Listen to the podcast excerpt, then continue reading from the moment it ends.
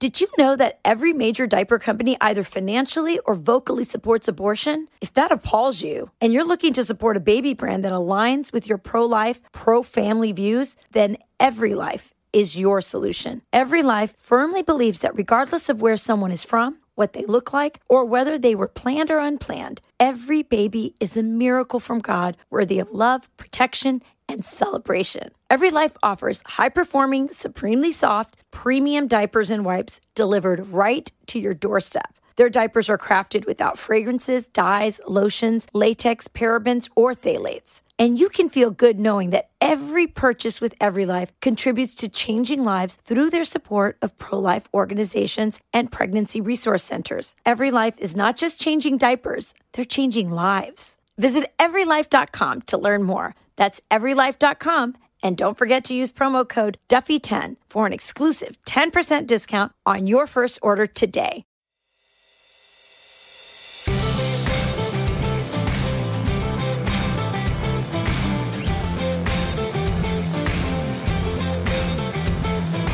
Hey everyone, welcome to From the Kitchen Table. I'm Sean Duffy along with my co-host for the podcast, my partner in life, and my wife, Rachel Campos Duffy. It's so great to be back at the kitchen table, Sean. And today, boy, we have a lot to talk about with our next guest because he is a former FBI agent. He's also a former whistleblower uh, from the FBI, of course. He's Kyle Seraphin, and we've had him on before. Kyle, welcome back to the kitchen table.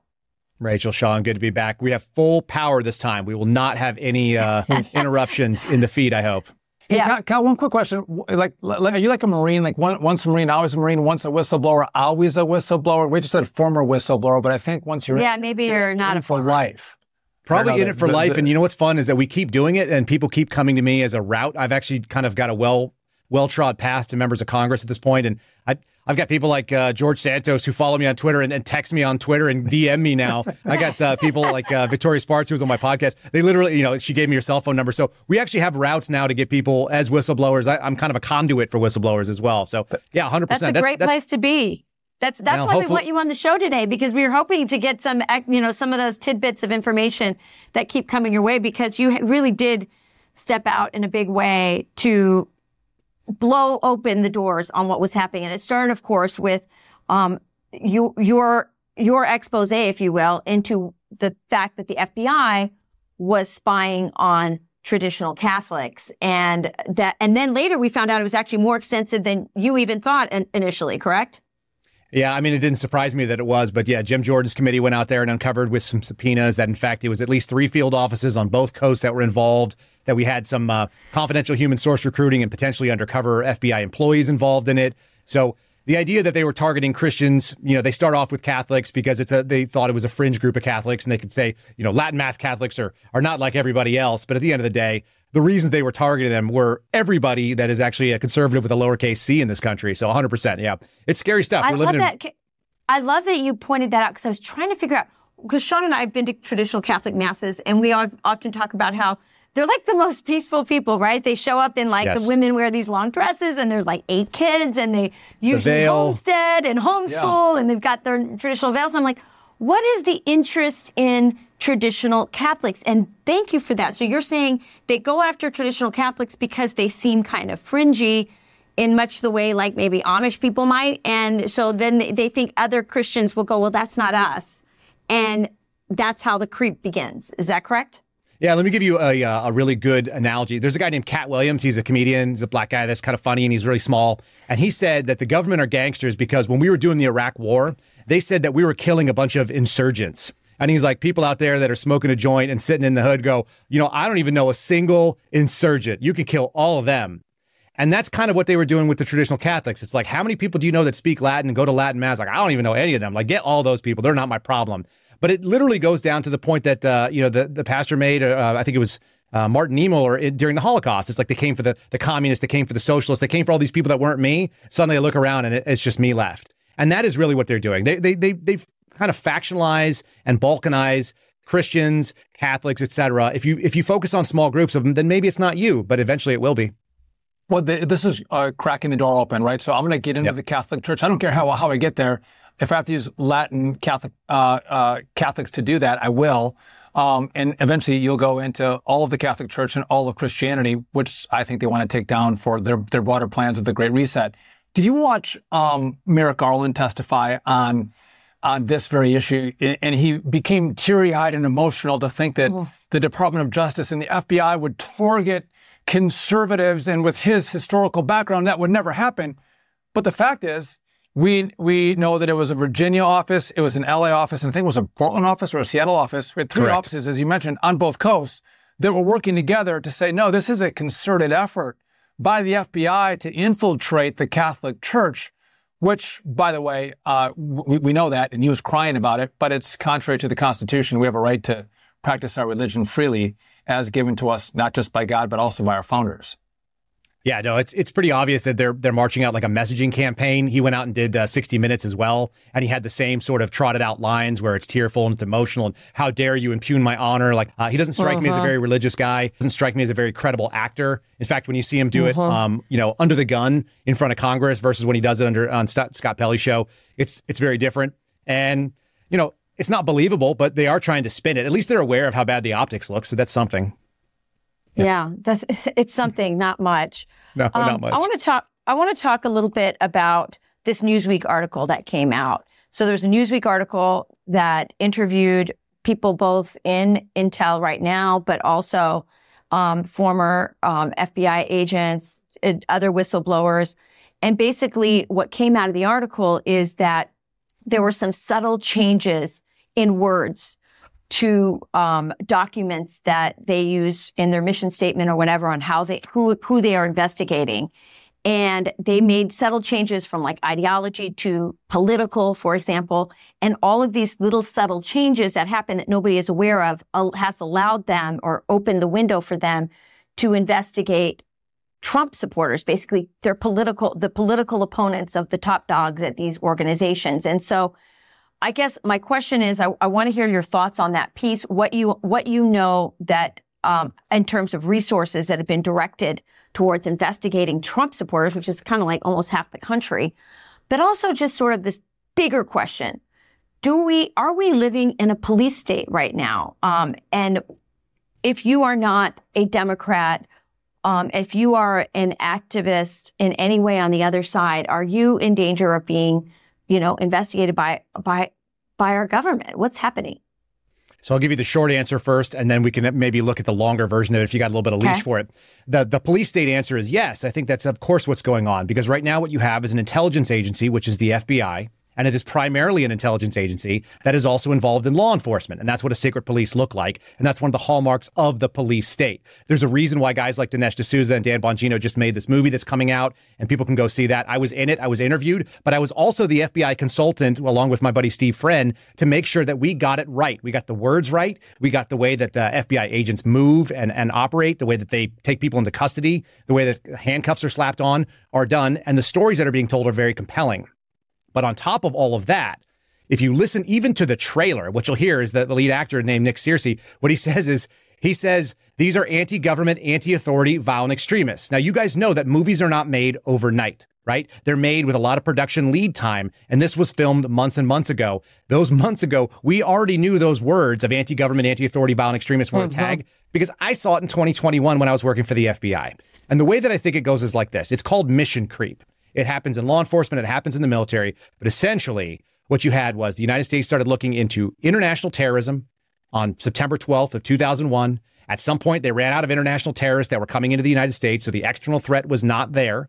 They started going after what are called homegrown violent extremists. Those are domestic people, but they have a foreign ideology, but you're already looking inside your house. Then you move on to what are called uh, domestic violent extremists. So now we've gone from HVE to DVE, and those people were white supremacists or whatever else they came up with. And eventually they landed on what are called anti government, anti authority violent extremists. It's this ongoing creep towards filling your budget because if you're not growing your government program, you're really failing as a government employee. That's just the nature of government. It's the opposite of the private sector and the private industry. So they've gone out there and they've expanded the definition and they've gone after a political ideology specifically. And they're saying, you know, some people think that this was a leak to Newsweek. I would characterize it very differently. I think it was not just a warning, but also a threat because they've already started doing this stuff. And if you're paying attention, they've gone after pro life Christians. They've gone after people that were praying in front of uh, abortion clinics. They've gone after Catholic churches. They, you see a lot of people stopping the, uh, the bombing or the, or the uh, threats, rather, the so called threats of praying people in front of abortion clinics. But what you don't see is them going after the 320 plus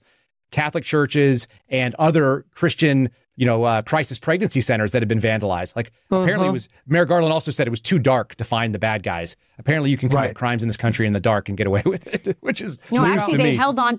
Actually, they held on to the so there was surveillance video and they held on to that video and now the, right. uh, the crisis center has to sue the DOJ and the FBI trying to get back their surveillance video. So yeah, of course. So, Kyle, the, the, actual definition, the, the, the, definition, let's talk about it, is that uh, domestic domestic violent extremists who cite anti-government, anti-authority, which you just mentioned, motivations for violence or criminal activity not otherwise defined, such as individuals motivated by a desire to commit violence against those with a real or perceived association with a specific political party or faction of a specific political party. And so I look at this and I'm like, you know what? You're going after Donald Trump supporters who you disagree with and you think they're anti-government, anti-authority, which by the way, we have a right to be anti-government. We have right. a right to be anti-authority. The government and the authority actually works for us, but they have contorted this to think that no, no, we all are here to serve the government and the authority. But what, what gets me is the fact that in this bombshell report is that they're not going after Antifa, who really are anti-government, anti-authority. They want to they want to throw the whole system out and bring in this Marxist communist new vision, but they don't seem to go after Antifa. But again, they want to go after conservatives. I guess the question is, it feels like it, we've got we're, we're even further. We're we're in the midst of a revolution, a revolution that is going to completely change the way this country looks, the rules by which we live by, and the relationship that the citizenry has with their government. Yeah, I mean, Kyle, I think uh, just really quick on, on what Sean's saying, it doesn't feel like you're saying it's it sounds sort of like this neutral bureaucratic, you know, thing that happens in government, mission creep. But this does, if you read that Newsweek article, it's only going in one direction politically. Not Black Lives Matter, not Antifa, none of the yeah, Democratic extremists. It's why I say it's a threat, and I think it is a threat, and it's specifically because you saw what happened in 2020. I mean, DC was occupied. I was part of the group that went out there and yeah. was mm-hmm. marching around with body armor on that said FBI. We were out there trying to take back. We had like a green zone in Washington D.C. There were anti-scale fences up everywhere. The White House was assaulted. The president was moved into a bunker. You know, uh, St. John's Church was uh, was burned. I was there the day afterwards with the, the security line for a uh, Secret Service and the uniform division. So all those things all happened. And did we see massive, you know, uh, SWAT raids taking uh-uh. down these people and breaking up these cells? But it even goes back further than that. And I think you're correct about the revolution. Go back further to 2017, Donald Trump's inauguration, which I was walking around in what I would call a low visibility yeah. or people would call it undercover because I didn't have any markings on me. I was walking around there. We made a felony arrest of a guy who was likely affiliated with Antifa who was attacking a U.S. government helicopter with laser strikes, which are incredibly dangerous, over a crowd where they were flying very low, and he was let go. With uh, he was charged, then he was let go, and nothing happened to him. Twenty year old with a with a seriously powerful laser pointer, and so you know you can have mission creep, and you can have this thing that goes on where we're we're sort of looking at. Um, you know, it's expanding the mission, but you can also see it only expand in one way because it's still ideologically driven. And I think our government, at least the executive agencies, are ideologically captured. They continue to hire people with more and more advanced degrees. And it turns out if you have advanced degrees in this country, you've probably had more time being indoctrinated by essentially mm. the Marxist sort of, you know, liberal woke, whatever you want to call it, progressive leftism. And if you take on those ideas, then you're going to act in that way. And you believe that more government is the answer and the political right are your enemies. And they're acting in that way. So, Kyle, what, I think you mentioned earlier that you've been a conduit for those who are in the agency or in the bureau uh, and members of Congress. You have a trust on both sides. And I think, again, when I was in Congress, it's hard for people who don't know you in the bureau to, to come and make contact with you and to, to see that um, you be the middleman of those contacts is fantastic. But as you look still back at your old, old employer, you look at the FBI. Um, are there still a lot of really good people who believe in the the basic concepts of, of America, or has the FBI done a pretty good job at the top levels of bringing in people who are left wing leftists who believe in this new mission to go after conservatives or Trump supporters? Or is the Bureau, the guys that wear the boots and, and, and, and wear the shields, are they still really good Americans who believe in the concepts that you and I and Rachel believe in? It's it's a complicated answer, and I, have been wearing this pin, which we we created. This is kind of the brand that we've come up with. Our, our group is called the Suspendables. These are all the FBI whistleblowers, right. people like Garrett O'Boyle and Steve Friend and George yeah. Hill. And so when you have the American flag upside down, it means that the uh, you know the the area or the Stress. country is under duress, right? You're you're distressed, and and it's the same thing for the FBI right now. People have to have a nuanced understanding of the way the FBI works, which is to say that even though the majority of agents are conservative minded, lowercase c, libertarian types, you know, and generally probably vote that way or don't vote at all. I don't even know. But they're also the minority of the total employee group inside that government agency. And so they have recruited a lot of people that, that think leftist ways, that are part of the intelligence apparatus. That is sort of the characteristic of it. And so you've got this problem where people who believe a certain way are not allowed to act that way. And they want to be hands off and they want to respect the Bill of Rights, but they're being told otherwise. And their paycheck and their pension and, and the ability for them to Mortgage. continue with their health care coverage are all in jeopardy. And then you have to say, well, is it stopping them from going doing the operations that we think might be a problem?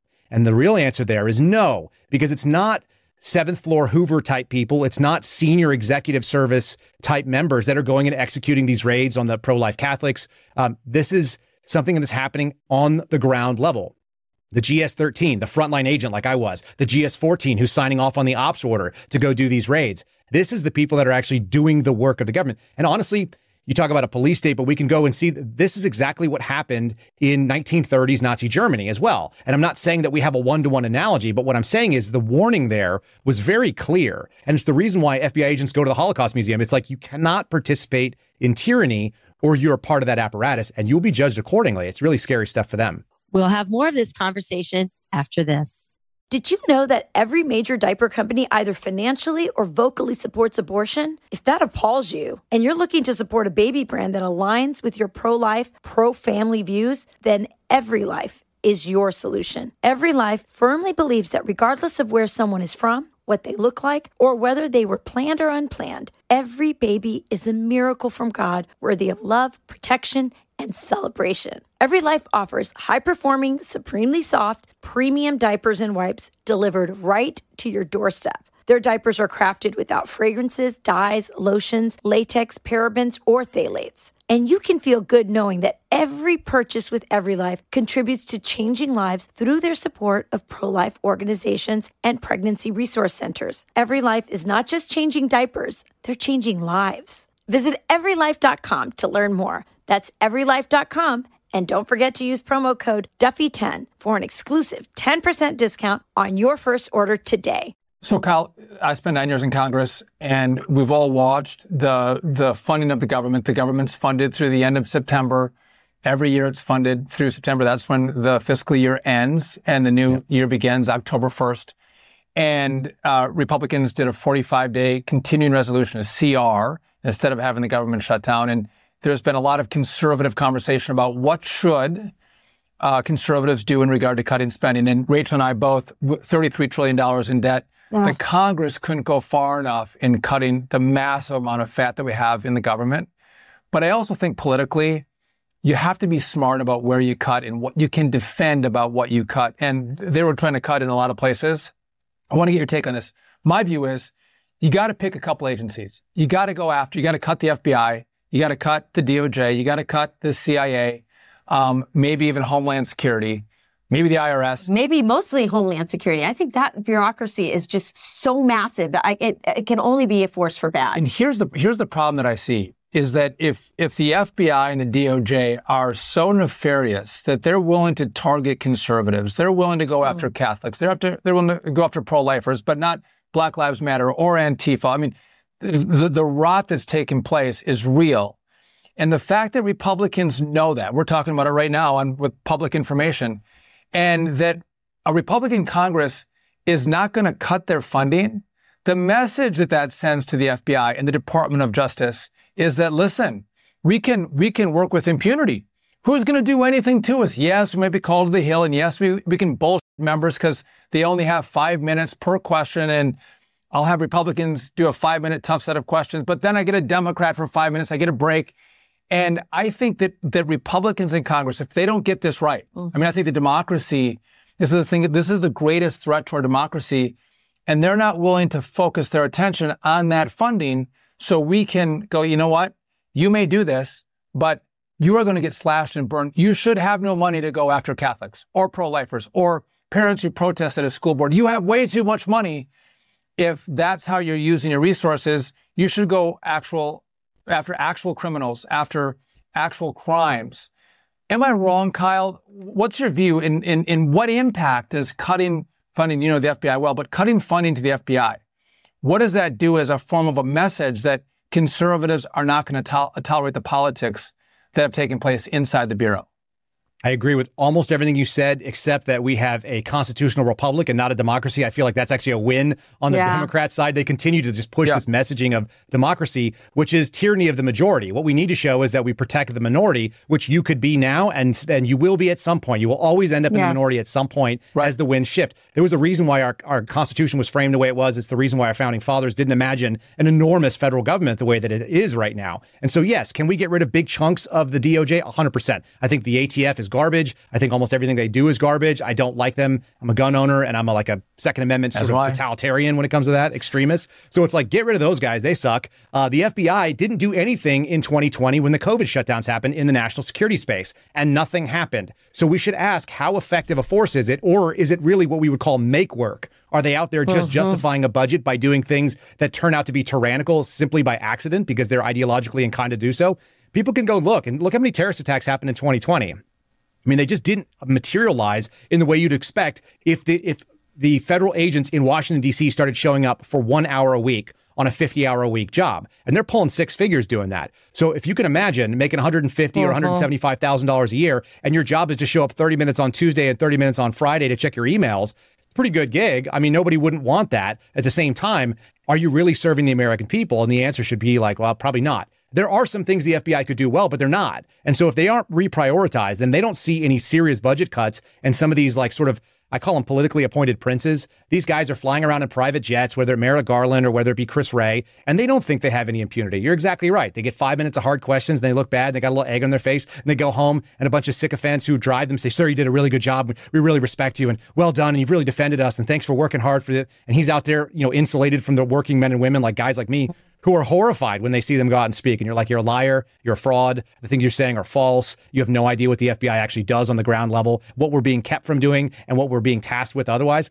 So there's a bunch of that. We also got to be careful with Homeland Security. As an idea, Homeland Security, the entire department, it was created post 9 11. So it's garbage. But the Coast Guard is pretty good. I think they're useful. They do a lot of good work. The Border Patrol is really good. CBP is actually pretty decent if they're allowed to do their jobs. So some of uh-huh. those entities are actually great. But Homeland Security investigations, really scary. Uh, but then there's Yes. ERO, enforcement and removal operations that worked. It used to be like under ICE and stuff. So those guys are actually pretty great too, if they're let off the chain. And they've got a ton of agents that can go out there and do that. So there are elements of these things. It's not just that they exist and they're wasting money. It's that they're not allowed to do the mission set that they're actually said to do. Same with the FBI. If the FBI was going after complex financial crimes, political corruption at the local level, and maybe only handling, you know, uh, armed crime that is like what we would call like a talk, the transnational organized crime organizations, it'd be great. It'd be a great organization. It'd be a dream job to go work, go get bad guys. But that's not what they do. The bad guys are now organized MAGA people and militias, you know, and they're setting up people like the in the Gretchen Whitmer kidnapping, and they're also like pushing political ideology. So it's a bastardized version of what it ought to be.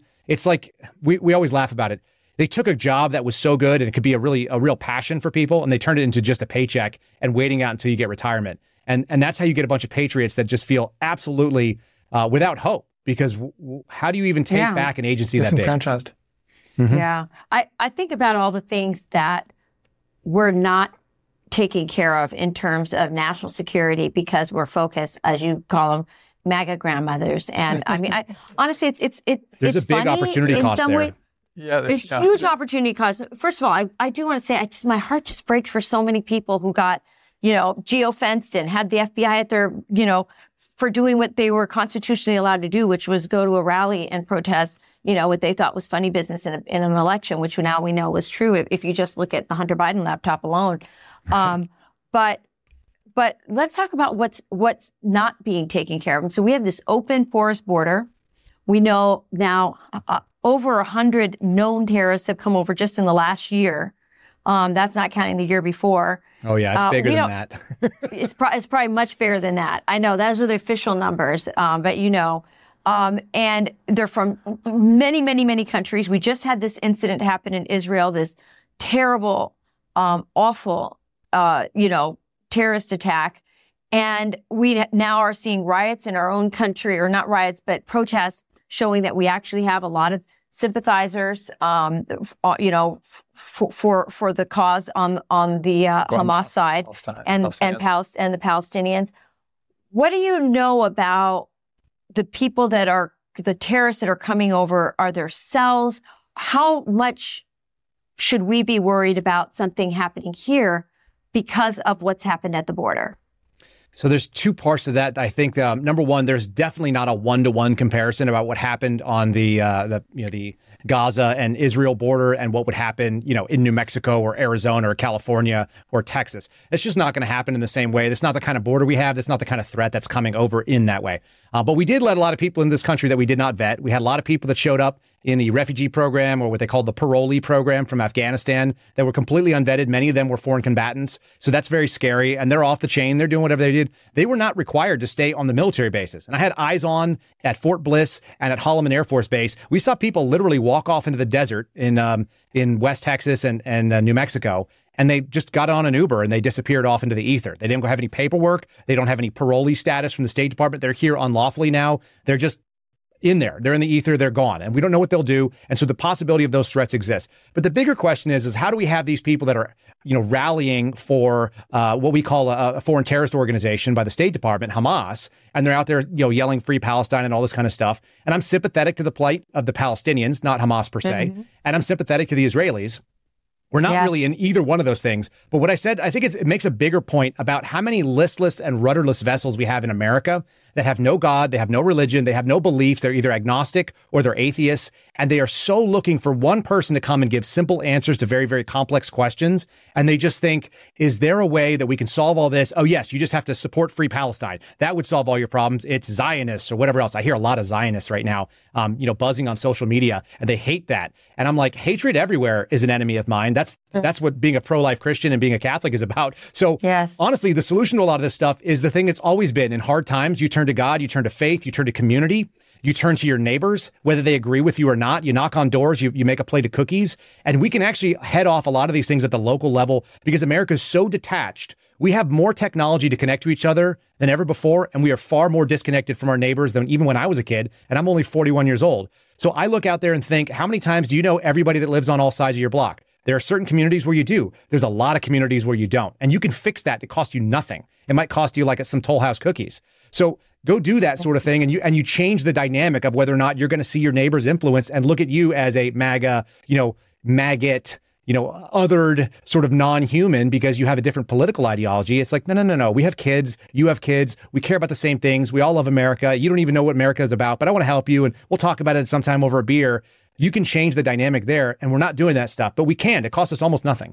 Yeah, and I've said this often is I tried to change the world, change the country. I was a member of Congress, pretty good, powerful position. Yep. And I realized I, I couldn't do it there. uh, I have the most influence on America with my own family, raising a good family um, with good morals, good values. They go to church.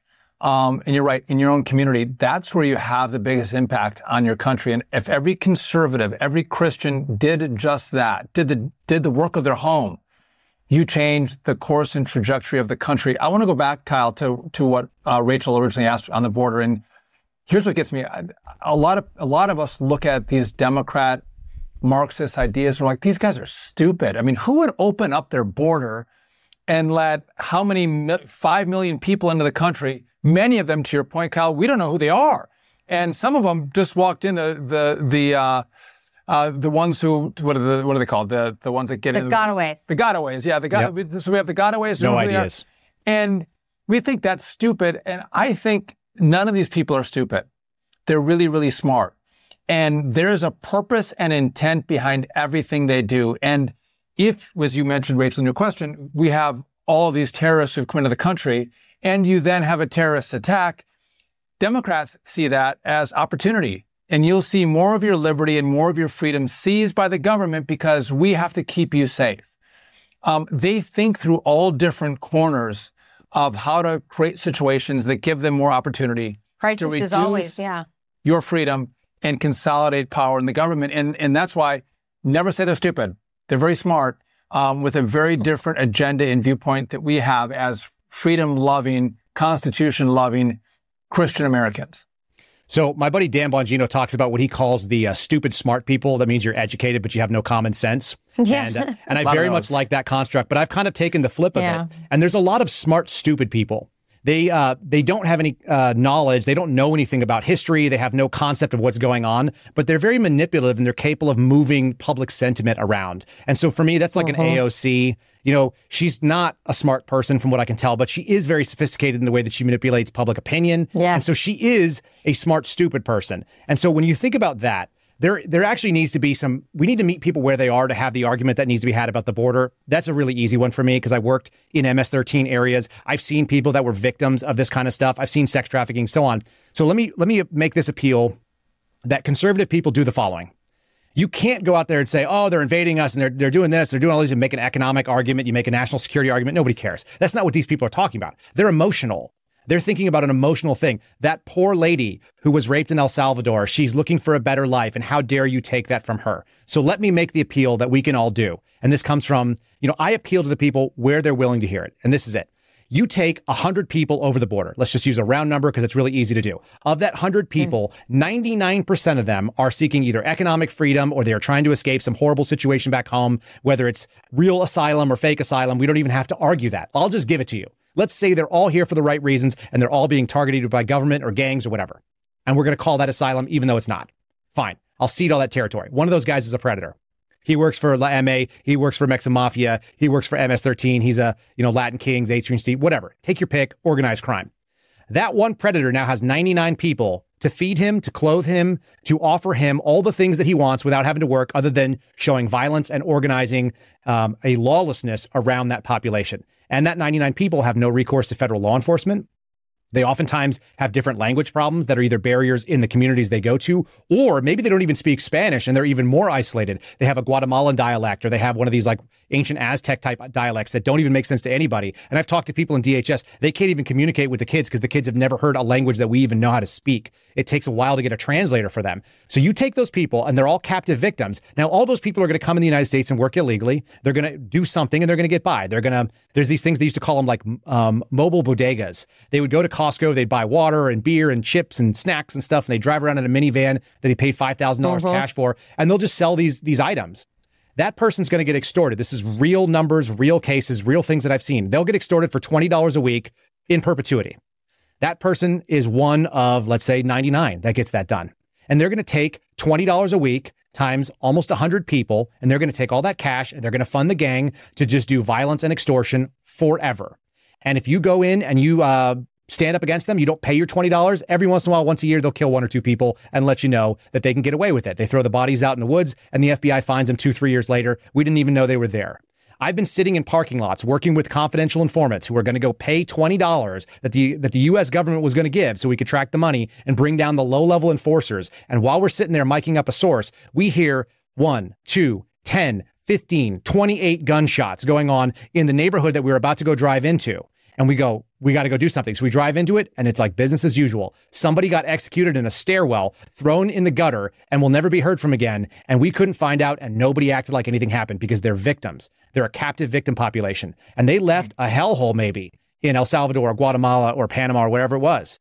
They came to the United States. They're in a worse prison because they don't speak the language.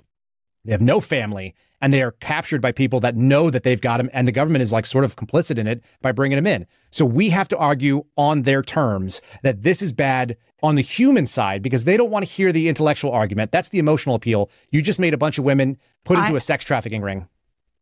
It- well, well, yeah. First, I was going to tell you that a lot of we talk. We're talking about what we're not doing because we're going after political opponents versus uh, national security threats um, or really bad guys. Uh, you know, I think I had your friend um, Steve Friend. Uh, Steve Friend on. He, he said he was taken off of a sex trafficking, you know, investigation to go a- after January 6 people. I mean, it's just it's un- it's un- a child sex trafficking investigation. Right. The Um, one thing we can all agree on. the one thing that supposedly we can all agree on. But to your point about uh, you know the extortion that's going on, we did a story on Fox and Friends um, where a a vice principal at, at a East Coast public school basically wrote an email to all the staff at her school saying, Hey, listen, we have a child here who's an illegal and uh, you know, shouldn't use the word illegal, but essentially was, and he needs money because he has to pay back two thousand dollars to the, and basically she was trying The to, coyotes. she was trying to crowdsource uh, among the staff at the school, and we're like going, whoa, like this is crazy, like we can't have kids in our school who are being extorted by the, the cartels, and their answer from these liberals um, was, let's just crowdsource uh, and and help them pay that that that that you know what we call a mordida off, you know, pay off his his extor- extorters. I mean, it was just crazy the the reaction. So yeah, you could tell these stories, but in their mind, they're like, oh, they don't get to the source of what the real problem is. I guess you know before we let you go, I'm seeing a list a lot on the internet. Um, people saying if you live in a big city right now, you should be worried because of all the terrorists who've come over the southern border. Um, that th- something could happen, um, given all the tensions that are going on in the Middle East. Is that something that worries you? I don't do big cities, so I guess yes, as a general rule. I'm I'm a small cities. I live in a town that has uh, less than seven thousand people at this point on purpose. Um, I think that uh, that's where America really is is is is getting out. I think a lot of people in my generation are starting to to stray away from that urban environment. It's a young person's game. If you don't have kids, it makes sense. It doesn't make any sense to me. Do I think that there's any articulable, credible threats? It's possible, but I'm hearing all the same things from kind of people that are kind of talking heads and and they're they're mouthing the same words, and I just don't think that our intel leaks are like that. So that that actually makes me very suspicious. I'm skeptical of all information that comes in, regardless of the source, including things that I think I want to believe. Um, you know, it generally aligns with my beliefs that you shouldn't be in urban areas and you should be, you know, armed at all times and be smart and have your head on a swivel. But that doesn't mean that I think that there's necessarily like this huge leak of credible threats coming down. So that does actually get my kind of my uh, my skepticism pricked up. Th- but that being said, good situational awareness is just good OPSEC in general. You should always be Yeah. looking out for your family in a way that if you assume that everybody is a threat, my wife always laughs at me because we go out in public and I'm always like, she's like, uh, what are you thinking about? And I'm like, same as I always do, threat, no threat. That's all I do. I look at people and I decide whether you're a threat right there. Am I going to have to take like this an person down? That's an interesting way to go through life. It's so pessimistic. But you know what? It's really, really easy. I look at you and I decide whether you're a problem to me or not. And then if you're really mean and you're you're unpleasant, but I've already decided you're not a threat, then I don't really care. It's like you can say anything you want to me. And it's like you're not going to Your take my wife babies. feels really safe. Are you a tai- Are you a taekwondo kind of guy? I'm not. Um, I did some jujitsu. I did some art. combatives. Uh, but I carry Yeah. a gun and I carry a knife everywhere I go, and I have trainings for both of those. And you know, my theory is is I don't go places where I'm going to have to do any of those things. So I actually self-select. I don't go to concerts. I don't go to political rallies if I can avoid I, it. I'm with you know, yeah. I'm not taking. I got a. I got a six year old. I got a, a four year old. I got a two year old. I got a newborn that's six weeks old. We don't go look for trouble in the Seraphin household. We avoid trouble at all costs. I live in a city that's called Liberty Hill, if that tells you anything, in the middle of Texas, where we just. That's what we're about. Like we're trying to not be involved in that. But that being said, if you do live in those areas, you just got to be aware. That you Yeah. know, my dad said a long time ago. It probably resonates. You'll be telling your kids the same thing. Nothing good happens after midnight. You can avoid Yeah. bad situations by selecting where you're physically going to be. So people should be doing that anyway. You know, whether or not there's a threat coming over, whether it's Middle Eastern terrorism or whether it's domestic violent extremism or not. Like, you know, nobody's coming to save you except you. You're responsible. That's what American oh, liberty is about. Like, take some personal responsibility. Well, I'm pro-life. I'm Catholic. I, m- my biggest fear is not Islamic terrorism; it's my own government. That's right. Welcome to Um, the watch I- list, as I like to say. I'm sure I'm on We all the Rachel's list. on it. Hey, Con, We're all tell- there. Tell us before we go. T- tell us about your show. Yeah, so I do a Where podcast find you five at? days Yeah. a week. People can find it at uh, 0930. We stream live on Rumble. We uh, we put it out on audio. We just crossed a million downloads for the year, so that kind of tells you what the appetite looks like for a guy who started out of That's great. nowhere. I thought I was going to be, uh, you know, running down bad guys for my life, and instead I'm talking in front of a microphone, doing a very different kind of war than I thought I was fighting. But um, I bring on experts that are, uh, you know, know about uh, government service. They have worked behind the curtain as far as the administrative state. I bring on uh, every once in a while we'll get a congressperson or someone that's kind of an elected representative. We talk about subject matter experts, and we try to not be emotional about what the problems look like, and we look towards what is the solution. And and a lot of it comes down to the same three things: it's faith, family, and freedom. As long as you defend those three things, you know, with your actions and the way that you operate locally. So that's kind of the, the mindset, and uh, it's called the Kyle Seraphin Show. You can find it on all the audio platforms: Apple, Spotify, iHeartRadio, and then video pretty much anywhere too, YouTube and Do Rumble. you feel? Do you after you listen to all these different people and you take this sort of non-emotional way of looking at all the facts? You've participated in the police state um, movie that's coming out by Dinesh D'Souza and Dan Bongino. Uh, are you optimistic about you know, you say you can focus on faith, family, and freedom. We all love that. Um, we're down with you on that. We're Sure. also Catholic. We we have you know we share a lot of the same values, and we're looking at things a lot of the same way. But you have a lot more sort of insight into what's going on on the inside in some ways. Are you optimistic that we can do this? That we can overcome these forces that are are beginning to take over?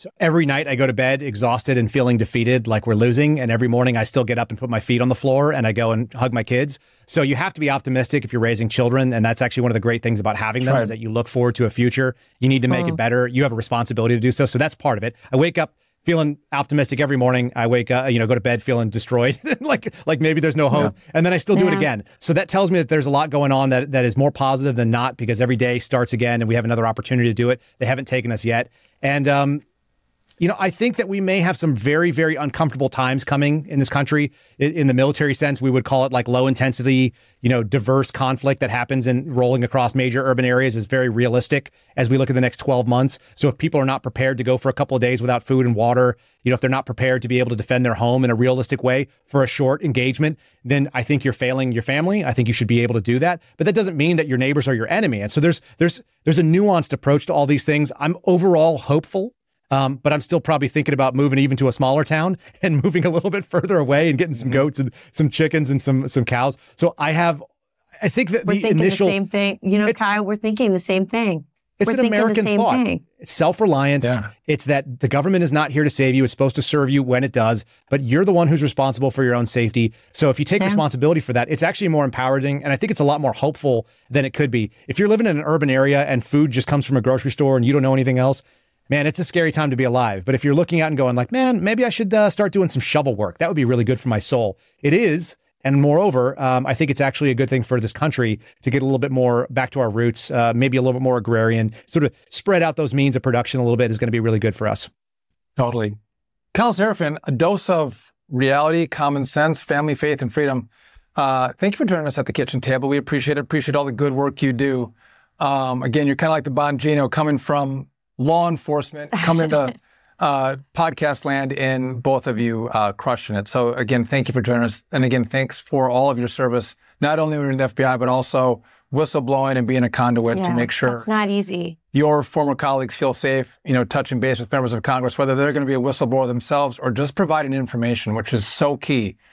Being a being a leak, being a source of what's actually happening, so members know it and they can act on it. We appreciate all that you do. Thank you. Thank you, Sean, Thank you, Rachel. Thanks for having me on. Of course. All right, God bless Take both. care. We'll have more of this conversation after this.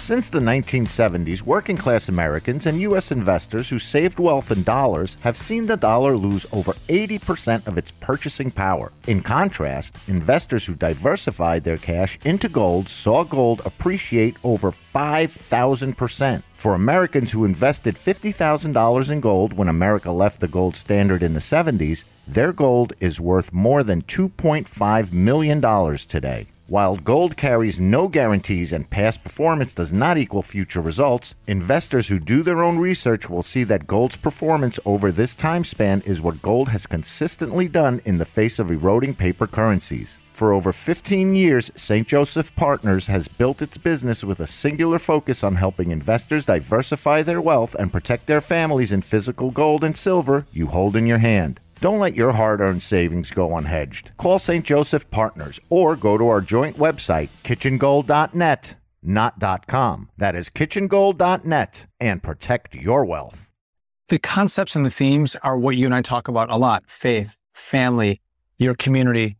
I want to go back to the border though. Um, Can I Uh, say something? To, yeah. How edifying is it to have somebody who was on the inside of the FBI, whistleblower, who really, I mean, exposed some of the most important things for us to know Yeah. about the police state that we're creating in our in our country right now, and without us kind of knowing like all that inside sausage making that's going on.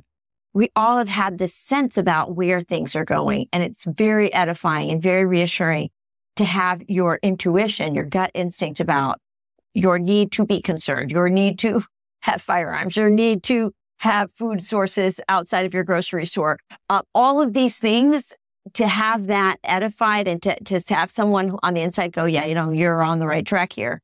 Wow, that was important. I think what's interesting is we, we, we, Rachel and I have a lot of conversations um, about how do you prepare? How do you think about your family? How do you think about these things? We do have some podcasts uh, on the topic, but there is this, this unconscious kind of thing that's happening where people are just making different decisions because they look at $33 trillion in debt. They, they look at inflation. They look at the police state. They're like, I need to take some different steps to make sure that I feel like my family is safe Yeah. in this changing and probably trying times. And we'll talk to people and they're like, we're thinking about doing this. We're like, so are we, Yeah. um, Yeah. which is, which is fascinating. Or you're, there's this like the, uh, there was a homestead homestead conferences are popping up all over America. I mean, th- this was not happening on this scale. Um, you know, where they have you know hundreds and hundreds of people show up because they want to learn how to can, or they want to learn how to raise a lamb.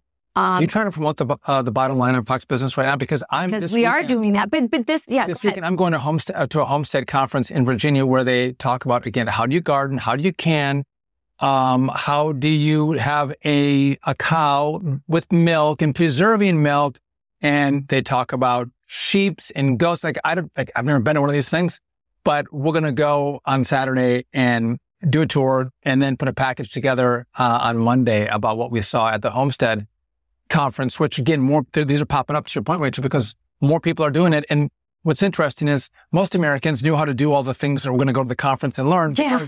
their We could have just asked grandma. Taught them that, right? And because we're so We're- we're we lost those skills. Yeah. I don't know how to can anything. What the hell do you do with you know milk you get from a cow? And besides, you know, drink it raw. What do you, how do you do chickens? Like no one knows anymore, and so people are learning that. at You do. You we had. We, we, I remember you had to kill a bunch of chickens. I once. did have to kill some chickens. That was um, crazy. and then I didn't feel bad, and they tasted very good. I'm gonna go. Let me just quickly He raised chickens with some friends of ours, I. Cottons, and but but the deal was we'll we'll help you raise the chickens we did on their property, and we all But went you- in on him. But they were like, you got to help kill them, and um and so I announced for Congress on uh, like a Wednesday, and we killed chickens on Thursday. Then I was on the campaign trail on Friday. those chicken days were Very, over. very we might be going back to them. So Can I go back to the border? yeah, I'm sorry, we missed Try to think. Just, Star Trek. just Sorry, very, yeah, very, yeah, yeah. Let's very, do very, it. Just, just very quickly. Um, Sure. Again, you talked about terrorists coming across the border, and I do think there is an intention behind what they're doing. They're not just going. Wouldn't it be fun to open up the border and let millions of people who we don't vet come into the country? There's and, and there's this idea that they they want open borders, and if America leads, they can have this one world government where there's no borders. The George Soros model of we let people just travel wherever they want, and there's no countries. We're all just ruled by an elite group of politicians and businessmen. But I think the question, and again, Kyle brought this up. How do you talk about it matters? And they're like this, you know, these, these people are, are, are poor and they're, they're, they're victims of global warming in Central America and we got to let them come up and, or they're raped or abused by the cartel and, or the gangs in their community.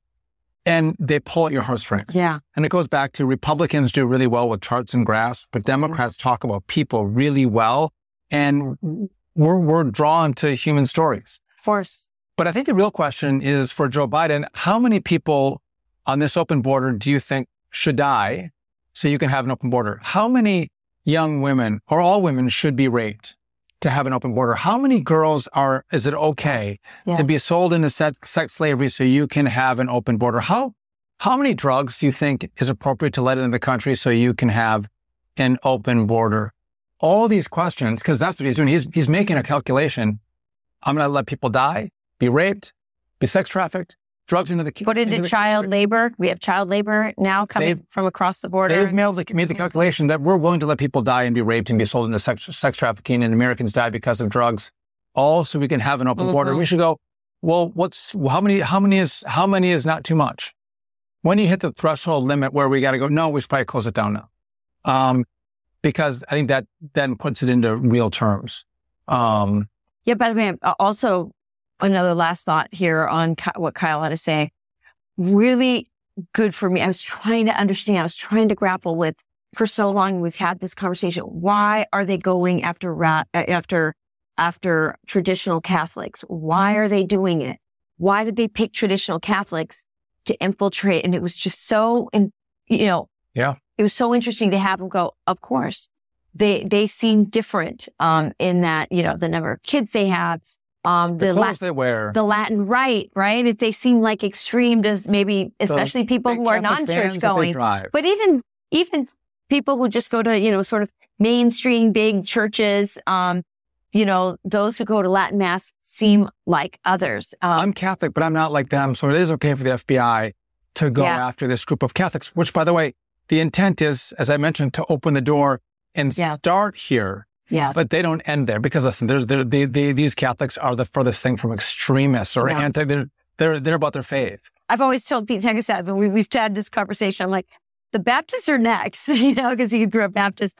Um, and he was like, no, he's, he has no doubt like that this was sort of the, you know, you're going to, you're going to start here. It's going to be a slow boil, um, until, you know, all opposition has, you know, um, investigations. And, and this is just so un-American.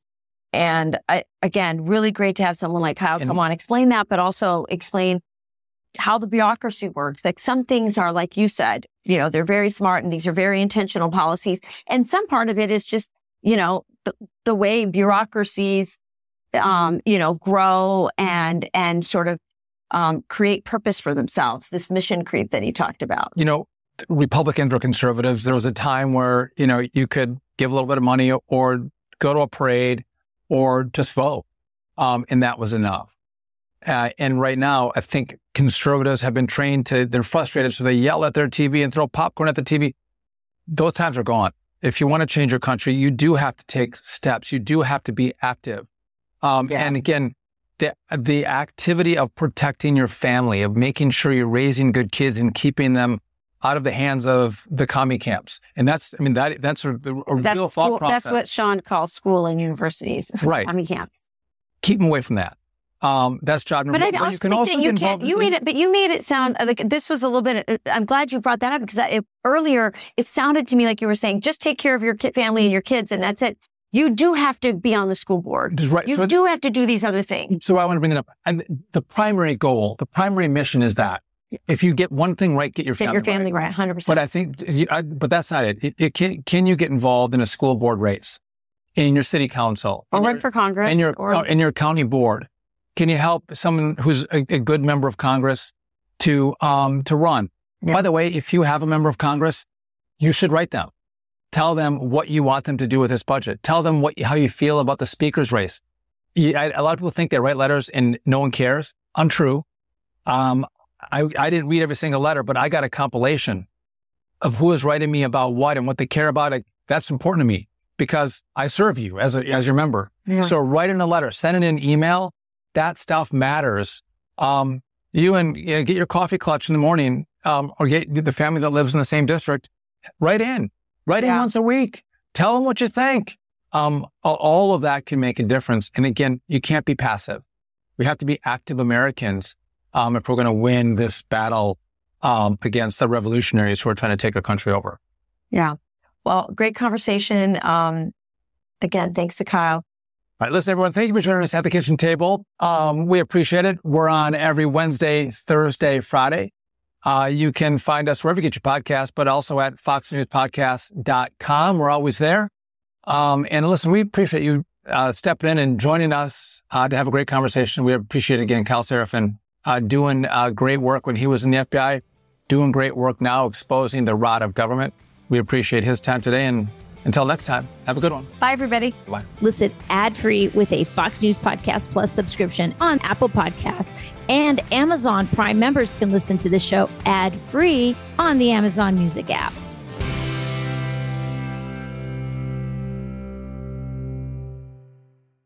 From the Fox News Podcasts Network. I'm Janice Dean, Fox News senior meteorologist. Be sure to subscribe to the Janice Dean podcast at foxnewspodcast.com or wherever you listen to your podcasts. And don't forget to spread the sunshine.